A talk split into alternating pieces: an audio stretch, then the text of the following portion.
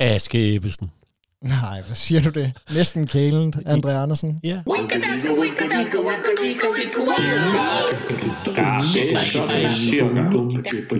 virkelig sådan cirka?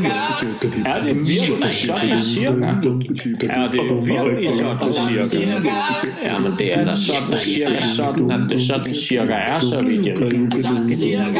Det er i hvert fald sådan, at jeg sådan cirka synes, det skal fortælles. Ja. Hej derude, vi skal jo i gang med tredje sæsonsprogram 13. Det er det, vi skal. Ja. Det er vildt. Ja, det er det. Og det er jo det næst sidste program i denne her sæson. Ja. Og så kommer vi jo til at lave nogle sommerspecials. Det gør vi. Men det kan vi jo lige snakke lidt mere om næste gang, tænker jeg. Ja. Og jeg kunne så godt tænke mig at starte, Aske. Fordi at jeg har en historie med, som jeg tror, jeg skal bide over i to halvdele med dig i midten, for at det ikke bliver for langt. Okay. Ja. Jamen, vil du da lad os gøre det? Det tror jeg. Og det er noget, jeg har lovet et stykke tid. Ja, ja. Så her kommer det. Fedt. Og det er ikke noget med Corfitz Ulfeldt. Nej, okay. Det bliver simpelthen, så det er så stort at fortælle om, at jeg tror, jeg skal gøre det på en anden måde med at lave små brudstykker, hist og pis, så man ikke behøver at vide det hele på én gang. Ja. Og det er ligegyldigt, men vi skal til en anden stor historie, og det er måske, kan man sige, en sløjfe på hele min heksesaga.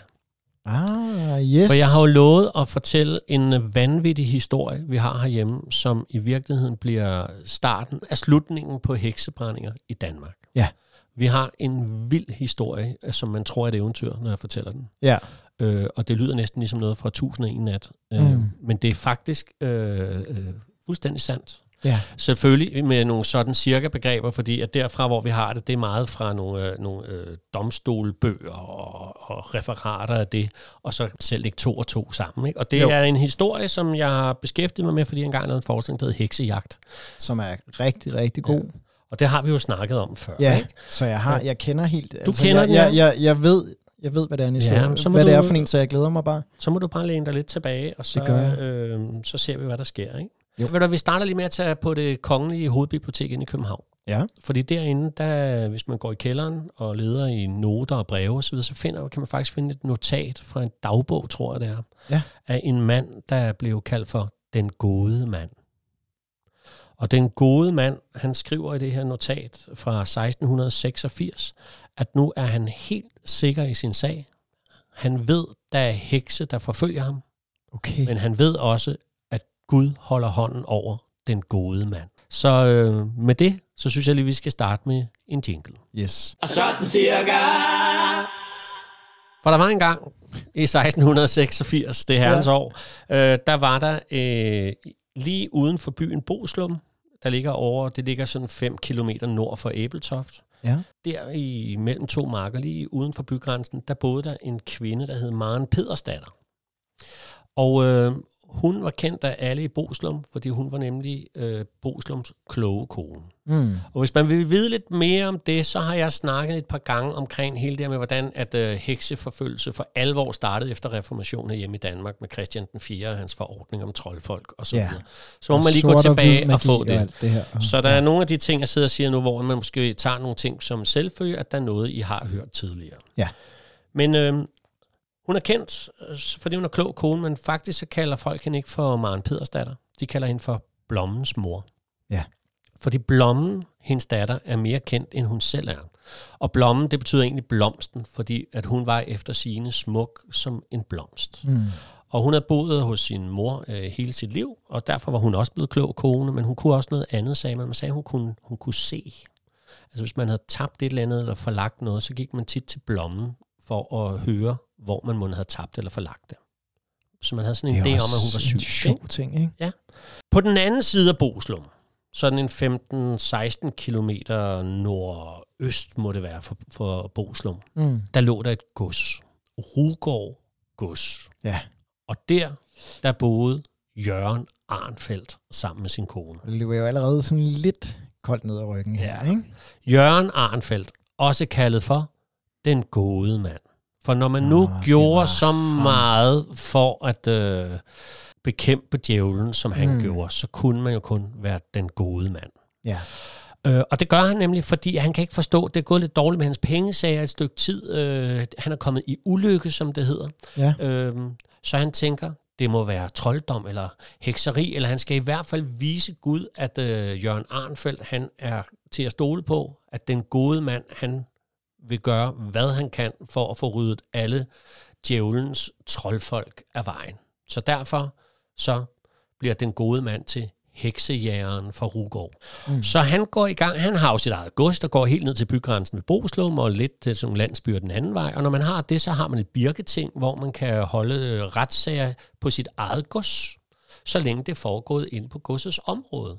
Og det er jo smart, og lige udenfor, der er der en dam, hvor det er, at man kan lave hekseprøver og smide folk i vandet. Det har jeg også snakket om i en tidligere program, hvordan man gjorde det. Mm. Og nede i kælderen var der fra i gamle dage sådan et hul, der blev kaldt for hundehullet til tjenestefolk, der ikke havde opført sig ordentligt. Så kunne man ligge dernede, der stank lidt af pis og råddent kød, så derfor blev det kaldt for hundehullet. Ikke? Oi, så der var jo sådan set alt, der skulle bruges. Så en flot mark, hvor man kunne have bål. Når nu man havde nogle gode hekseprocesser. Ikke? Puha, mand. Vi er i 1686, og alt det her, der foregår nu, det foregår i løbet af 3-4 måneder, hvor der er forskellige tal. Nogle steder står der 8 mennesker, andre steder står der 22.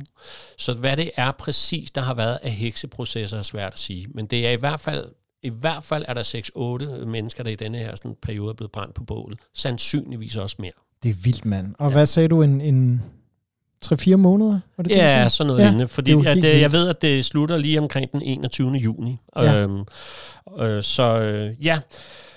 Han er i gang, og på et tidspunkt, så hører han jo også om Maren Pedersdatter, som er klog kone i Boeslum. Så nu bliver hun også taget ind til Rugård Gods, fordi hun må jo næsten være heks, når man er klog kone. Det var jo sådan, man begyndte at tænke på det tidspunkt. Ikke? Jo. Så hun skal nok en tur i pinligt forhør, som det hed, når det var, at bøden blev tilkaldt. Og det var jo også noget, der i hvert fald var meget pine i, kan man sige. Ikke? Jo. Men da hun kommer dertil, så går det jo op for Jørgen Arenfeldt, den gode mand, at hun bliver kaldt for Blommens mor, så hvem er Blommen? Mm. Så nu får han også tilkaldt Blommen, og da han ser, det er sådan cirka, det står der ikke i retsprotokollerne, men da han ser hende, den smukke kvinde, ude fra bygrænsen til Boeslum, så tænker han, hun er smuk som en blomst. Det er i hvert fald min egen tolkning af det, der kommer til at ske. Ja. Han bliver nok lidt fascineret af den her kvinde, som han får sat ned i hundehullet, hvor hendes mor jo sidder i forvejen, ikke? Og hvorfor får han sat hende derned? Altså, er det, fordi han tænker, hun må også være... Det må hun være. Hun er også klog kone. Og når hun stammer derfra... Han skal i hvert fald i gang med at forhøre hende. Ja. Ikke? Og det er det, der kommer til at ske nu. Men inden det kommer sådan rigtigt i gang, så kommer bøden fra Aarhus lige endnu en gang på besøg på Rugård Gods. Der har været festlige arrangementer før med brændinger af hekse, men også vandprøven, som der er et stort tilløbsstykke, fordi det er jo en nøgen kvinde, der bliver smidt i vandet, og flyder hun, er hun heks. Ja. Går hun til bunds, så er hun ikke en heks, og så vil den gode Gud bare tage imod hende. Ikke? Jo. Så det er jo et tilløbsstykke. Han inviterer også tit adelige ud til de her festlige begivenheder, som det jo er. Ikke? Ja. Og bøden skriver faktisk i sin håndbog, at det er en travl dag på Rugård Gods, den her vi snakker om nu, fordi om morgenen, der har han haft vandprøve på noget så sjældent som en mandlig heks, og formiddag eftermiddag, der har der været pinligt forhør af Blommens mor, og om aftenen en brænding af heksen Gyde Kok. Hold da op. Så det var bare lige på én dag. Ej, det er jo ikke? Men vildt, mand. Han beskriver det jo også som en travl dag. Og det pinlige forhør af Blommens mor, det ser Blommen. Hun er dernede jo. Så hun ser, hvordan at hendes mor kommer under pinligt forhør. Lad os lade være at gå i detaljer om, hvordan sådan et foregik. Men det er i hvert fald nok til, at til sidst, så bryder hun sammen. Fordi at det, som præsten går, der er den, der laver forhøret med hjælp fra bøden, han får ud af hende, er, hvem er der ellers af hekse? Er Blommen, din datter, en heks?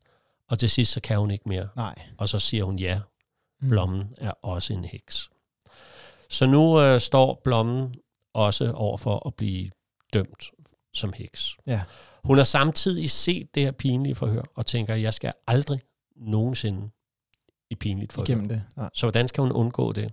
Og det er cirka her, det jo går op for hende, at hun er jo selv en smuk kvinde, og Jørgen Arenfeldt er en mand. Og hun er også en dygtig fortæller. Så hvis nu fortælleren er dygtig nok, og kvinden er forførende nok, kan det så holde bøden væk fra Rugård.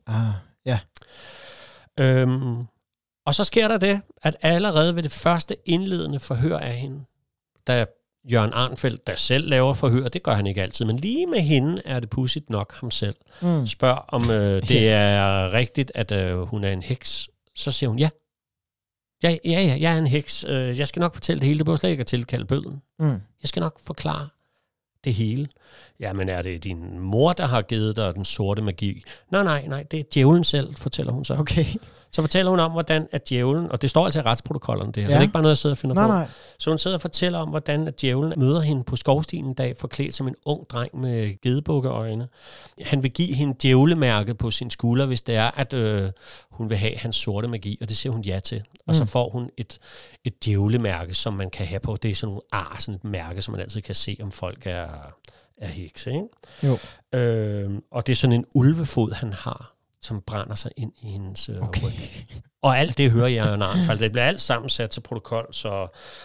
Så pludselig så får hun allerede der den første dag også et syn. Hun er usynsk. Jeg ser pludselig noget. Ja. Og så begynder hun at fortælle om, at hun kan se hekse, der planlægger ondskabsfulde ting i skyggerne. Hun kan ikke se deres ansigter, fordi de står i skyggerne. Men hun kan se, at den ene heks har derhjemme skjult 37 ildsteder, hvilket åbenbart var meget forfærdeligt. Plus en djævledreng, der hjælper, der hedder Hupmand. Nå ja.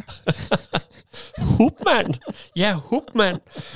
Men bare roligt, den gode guld holder hånden over den gode mand. Hvorfor det? Fordi det er ham, de er ude efter. Men Gud passer på dig, Jørgen Arenfeldt. Nu er jeg alt for udmattet til at fortælle dem videre. Kan jeg ikke bare fortælle videre i morgen? Ja. Og sådan starter forhørene. Og nu går det fuldstændig ligesom Scheherazade i Tusind og En Nat. Der var hende, der fortæller og fortæller. Næste gang fortæller hun om, hvordan at djævlen kommer som en sort kat, der spænder rundt om hendes krop. Og sådan lidt. Man kan næsten høre det erotiske i det, ikke? Og så kører det ellers bare derudad. Og Jørgen Arenfeldt, nu ved han, at der er hekse, der forfølger ham. Ja. Men han ved også, at Gud holder hånden over den gode mand. Ja. Ja, jeg tror lige, jeg går lidt længere. Så, ja, gør det. Prøv at høre. Jeg sidder bare med helt åben mund. Og, fordi det, der er så vildt, der også viser, at han jo har været fascineret af hende, det er, at da der så skal laves vandprøven på hende, hvor vi skal finde ud af, nu skal det så bevises, at hun er en heks. Det plejer jo altid at være bødlen, der roer ud og gør det med hende. Men lige med Blommen, der gør Jørgen Arenfeldt det selv. Okay. Og han gør noget, som man ellers slet ikke gør efter reformationen. Han klipper hendes hår af, fordi at han har læst i Heksehammeren, som vi snakkede om sidst, at ifølge de katolske hekseforfølgelser, så kan heksen gemme sin sorte magi i håret. Og måske er det, fordi han er så fascineret af hende, at han bare skal have hendes magi langt væk fra sig. Så han roer hende selv ud og smider hendes nøgne krop i dammen, ikke? Og det viser sig jo så, at hun er en heks. Hun ligger der og råber, Gud holder hånden over den gode mand, men man siger også, at du skal lade mig komme hjem. Og så tænker han, jamen hvis nu er hun for husarrest i sit eget hjem, så er hun måske så langt væk fra ham, at han ikke ligger vågen om natten længere og tænker på hende. Så hun kommer i husarrest, og der kan hun ikke holde det ud længere. Nej. Der forsøger hun så at begå selvmord ved at skære halsen over på sig selv. Okay, men nogle soldater når ind og finder hende, og hun er så bevidstløs i lang tid. Ja. Men hun ved ikke, hvor længe. Men da hun vågner, ved hun, at det er længe nok til, at Jørgen Arenfeldt har fået brændt hendes mor på bålet.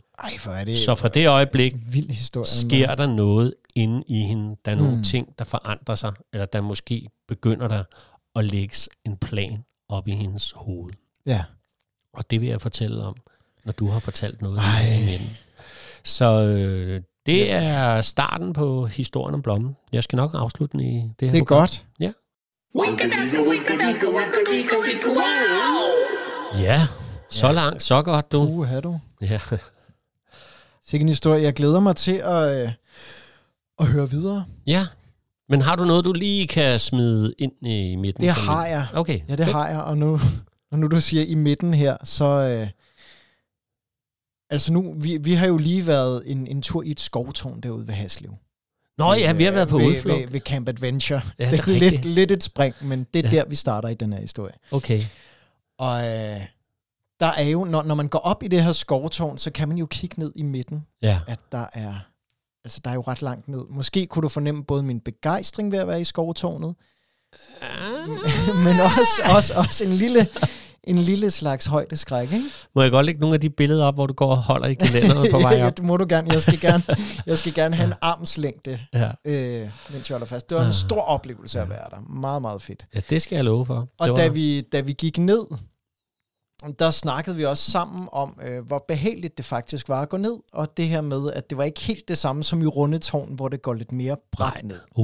Rundetårn. Hvis man er fra Jylland, så skal man bare se at komme over og gå rundt i Rundetårn, i København. Det er det. Og det er jo bygget af Christian IV. Ja. Og min søn Hans, han elsker at være i Rundetårn. Ja. Og han elsker selve nedgangen i Rundetårn. Og når vi har været helt oppe i toppen, så når det går nedad, så er det i løb, og det er... Ja, fordi det er jo et gulv, der bare hælder i en spiral nedad, og det er stejlt. Det er meget stejlt, og kan du selv huske lyden af dine egne fødder, da du var barn og løb ned? Ja, det kan du tro. Det lyder som sådan nogle andefødder, der bare... Man kan høre de der sådan forfødder, der rammer hele vejen ned. Ja. Og som voksen, så går man bare og tænker, bare de holder. Ja, bare tænderne holder, ja. Men der er jo faktisk det der man også kan sammenligne med Skovtårn og Rundetårndalen. Ja. Der er en hul kerne i Rundetårn. Og når man er næsten 25 meter op i Rundetårn, så kan du jo gå ind i den hule kerne og stå på en lille plexiglasplade, hvor du så kigger ned og kan se ned. Det der er nyt, er det ikke? Det kunne man da ikke, da jeg var barn. Det faktisk ikke, man kan i hvert fald nu, og min søn, han elsker at gå derind, og jeg er sådan lidt mere, fordi når jeg står derinde, jeg tænker, hvis man falder derned, så er man jo... Det gør man jo ikke, men så er man jo helt færdig. Ja. Men i 1880, en søndag... i 1880. 1880. Hvad nu? Der er der en kordreng, der hedder August. Der leger gemmer med en ven i Rundetårn. Ja, det var før plexiglassen er opfundet. Det var før plexiglassen, og på det her tidspunkt, der var der, jamen altså, vi ved jo godt, hvor den her historie bærer hen af, så jeg kan godt sige, altså lidt op over det, hvor plexiglassen er. Ja. Lige et par meter over, der dengang, der var der direkte hul ind til kernen i Rundetårn, et sted i Rundetårn. De to drenge her, de leger gemmer eller et eller andet, og kuk, og hvor er du? Og på et tidspunkt, så... Hvor er du, August? Nej. Hvor er du? Han er bare fuldstændig væk. Ja. Og vi ved jo godt, hvad der er sket. Men det ved hans ven ikke. Han går og kalder på August, og pludselig, han er bare fuldstændig væk i det her tårn. Ja. Så den her ven, han kalder på politiet, eller på nogle voksne, der får fat i politiet. Politiet, der gennemsøger tårnet. August er væk. Nå. Han er fuldstændig væk. Ja. Det er et kæmpe mysterie. Ja. Der er ingen, der kan finde August.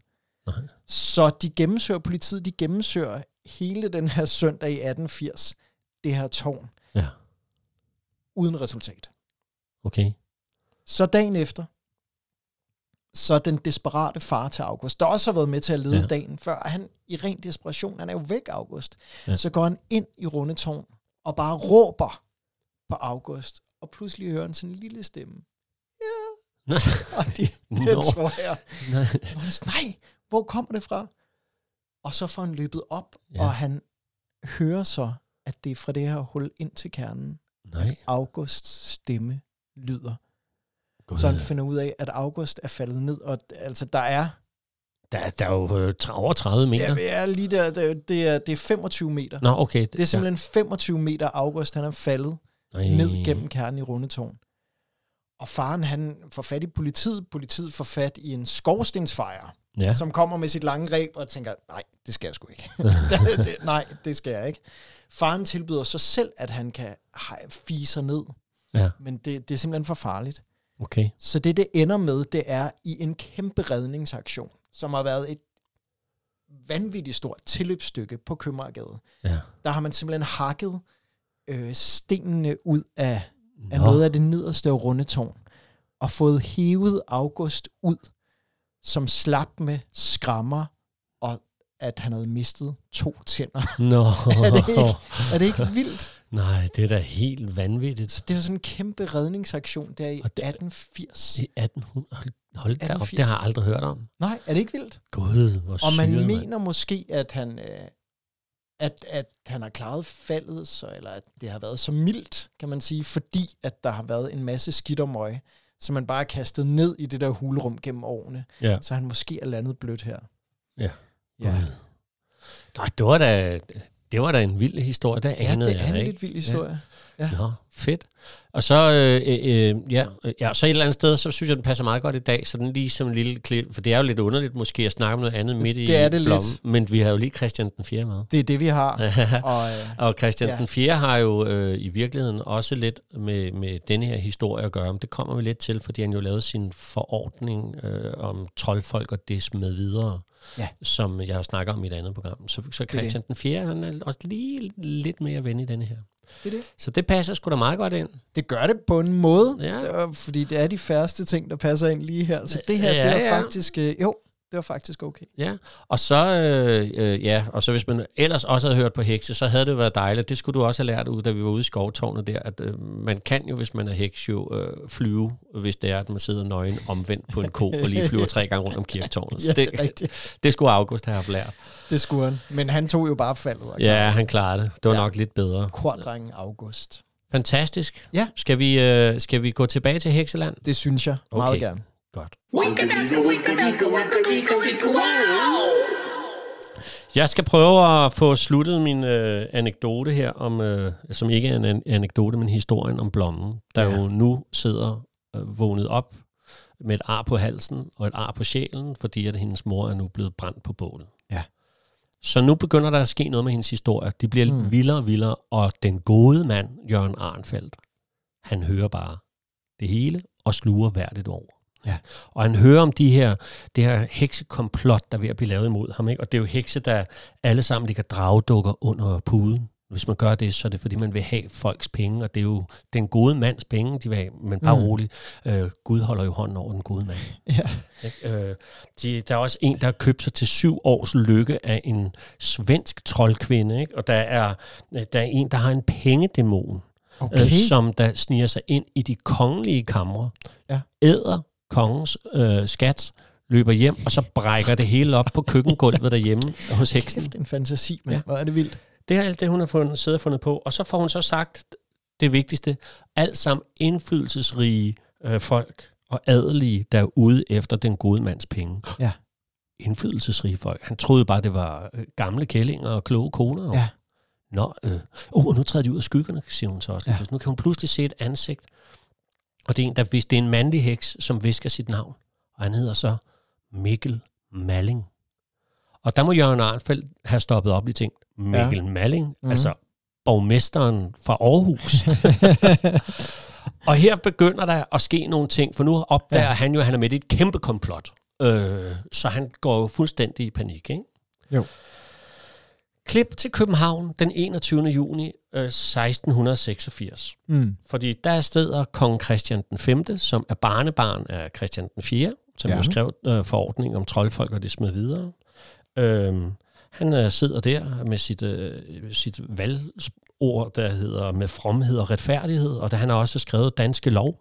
Og i Danske Lov, der har han lavet Christian IV's forordning om troldfolk om til dansk lovgivning, for i kapitel 1 stykke 6, der står der, troldfolk og hekse, der har vendt Gud ryggen og tilbeder djævlen, skal kastes i bålet og opbrændes. Det står simpelthen ved lov nu. Ja. Og den her dag får han så et brev fra borgmester Malling fra Aarhus, som gerne vil klage, og også anklage Jørgen Arenfeldt, den gode mand, for æreskrænkelse. Ja. For han har nu prøvet at slæbe Mikkel Malling i byretten som heks.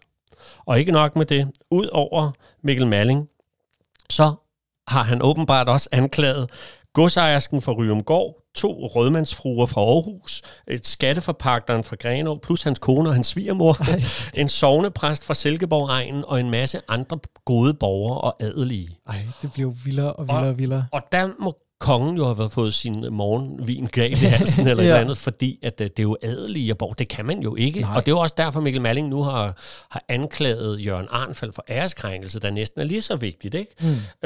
Så Danske Lov var ligesom skrevet til de fattige jo, at man kunne brænde dem på bålet, ikke lige det her. Og han kan jo ikke lige lave det om igen. Det er jo sikkert hans prestigeprojekt eller noget. Men der er jo ingen, der siger, at han ikke kan skrive en tilføjelse. Nej. Så derfor så laver han en tilføjelse til kapitel 1, stykke 6. Så nu står der, at troldfolk og hekse, der har vendt Gud ryggen og tilbeder djævlen, skal kastes i bålet og opbrændes. Dog skal ingen heks brændes, før at sagen er gået ved højesteret i København, altså hos kongen selv. Væsentlig tilføjelse. Den tilføjelse får han lavet. Og det vil sige, at en måneds tid efter, at hele det her brev, hvor han jo også kan læse, at Jørgen Arenfeldt har ovenikøbet allerede lavet rensagninger hos de der rødmandsfruer i Aarhus, for han er sikker på, at den ene gemmer på 37 ildsteder og en djævledreng med navnet Hupmand, ikke? Har han tilladt sig at gøre sådan. Det er helt vildt. Ja. Nu står de så alle sammen, alle de anklagede for hekseri, og Jørgen Arenfeldt i den modsatte side, i højesteret. Mm. Og nu udfolder han hele sagen med de 37 ildsteder, dragdukker, pengedæmonen, der brækker penge op. Og han har jo taget sit kronvidne med. Hvor er det et vildt billede, det her, André. Ja, han har taget sit kronvidne med. Ja. Den kronragede heks, Blommen. Ja. Det er jo hende, der har fortalt det hele via sin syn, jo. Ja. Og der er lidt stille hos dommerne. Kongen kunne ikke lige selv den dag. Så hiver han jo så Blommen op i vidneskranken. Ja. Og her, der slutter Blommen sin historie. Fordi det gør hun ved at sige, hvad mener du? Jeg har aldrig hørt de historier før. Ja. Du har jo slæbt mig med her til at sagt, at hvis ikke at jeg vidner imod de andre, så vil du få mig brændt på bålet. Ja. Jeg har aldrig været heks eller været synsk. Nej. Det står hun simpelthen og siger det, pludselig. Ja. Så han blev jo helt paf, og jamen, du er jo Boeslum-heksen. Ja. Hvorpå hun jo forklarer, at hun har aldrig boet i Boeslum. Hun bor lige over på den anden side af bygrænsen til Boeslum. På den anden side af bygrænsen. Jørgen Arenfeldts gods Rugård går jo kun til Boeslum. Så han har fået Maren Pedersdatter, Blommens mor, brændt, selvom hun bor på kongens mark. Det er en meget stor forbrydelse. Ja. Så her får højesteret sit snit til at gå efter Jørgen Arenfeldt i stedet for. Ja. Så hele sagen ender med, at Jørgen Arenfeldt han bliver dømt for æreskrænkelse, de andre bliver frikendt for hekseri. Og han skal komme med en offentlig undskyldning. Det er jo næsten det værste, man kan forestille sig. Ja. Plus han får en bøde, der svarer til cirka 1 million kroner i dag, ikke? Så han går fuldstændig i chok, og han går også, hans gods forfalder, og han ender med sit liv som en fattig, ikke særlig dygtig skibsbygger i Ebeltoft. Ja. Sådan ender det simpelthen for ham. Det er sådan, at folk, der anklager folk for hekseri, hvis heksen bliver frikendt, så skal de betale sagsomkostningerne. Ja. Og på grund af den her sådan, nye tilføjelse, som er kommet til på grund af Blommens historier, og Blommens benægtelser i øvrigt, så får hun også sagt, at det der djævlemærke, hun har på ryggen, at det er et ar fra en byld, hun har haft engang. Ja. Ikke? Så alt det gør, at det begynder at blive meget svært at få folk kendt skyldige i hekseri, og derfor bliver det pludselig ikke særlig interessant længere. Så begynder sagerne at dø ud, og 7 år senere bliver den sidste heks brændt, ikke? Så det er sådan, i virkeligheden sådan, altså, det starter. Det er jo en helt vild historie, André. Jeg er virkelig, virkelig glad for, at du fortæller den her, fordi det er eddermame en skræmmende historie, og altså, man kunne jo ikke skrive det bedre i forhold til et filmmanus nærmest. Og, ikke? Altså, og også det der menneskesyn, at man synes lige, man havde lavet en lov, der var meget god sådan i forhold til de der fattige kællinger og kloge koner. Ja, det havde kaldt ikke lige de rige jo. Og man gør også det, for hvad skete der lige med Blommen? Jo, hun blev også frikendt for hekseri. Ja. Men for en sikkerheds skyld, hun var en fattig kvinde, så må man heller give hende en straf alligevel. Okay. Så hun ender med at få pisk og blive landsforvist. Så det sidste, man kender til hende, det er, da hun forlader landet. Og det er umuligt at finde noget... siden da, så går der nogle rygter, men dem gider vi ikke komme ind på i dag, for det er rygter. Vi ved i hvert fald, at det har kostet Mette Sørens datter, Mette Stigens, Dorete Rodes, Maren Longholz, Gyde Kok, Maren Pedersdatter og Kirsten Morsings livet på bålet. Ja. I løbet af de 3-4 måneder, som Jørgen Arenfeldt han havde gang i den. Muligvis det dobbelte af mennesker. Ja. Så vildt. Det var sgu vores egen lille Scheherazade-historie om en kvinde, der har brugt sin fantasi og hele tiden faldt udmattet om, så hun blev nødt til at fortsætte historierne dagen efter til stor ærgelse for Jørgen Arenfeldt. Den gode mand. Fantastisk. Og hvor har han været dygtig, ikke? Eller i forhold til at lægge tilpas meget til hver dag, ikke? Ja, altså, og været så fået ham gjort sig selvsikker, at det var ikke noget problem, for Gud holdt hånden over den gode mand. Ja. Så det var historien om Blommen og Jørgen Arenfeldt. Og sådan cirka. Ja, så blev det også en lille smule lang Men, nej, det er vel fint. Men den historie krævede jo også sin plads. Ja. Sin jeg skal have en tår vand. Tager du ikke den lange smør? Jo, det gør jeg. Vi ses til sæsonens sidste program om en 14 dages tid. Det glæder vi os til. Det gør vi. Hej. Du har lyttet til Sådan Cirka, der er produceret af André Andersen Teaterkompagni, tilrettelagt og indtalt af Aske Ebbesen og André Andersen. Du kan læse mere om vores podcasts, liveoptrædener og byvandringer på sådancirka.dk, andreandersen.dk og askeebbesen.dk. Du er også velkommen til at følge Sådan Cirka på Facebook-siden af samme navn. Det var Sådan Cirka den lange smøre. Vi høres ved.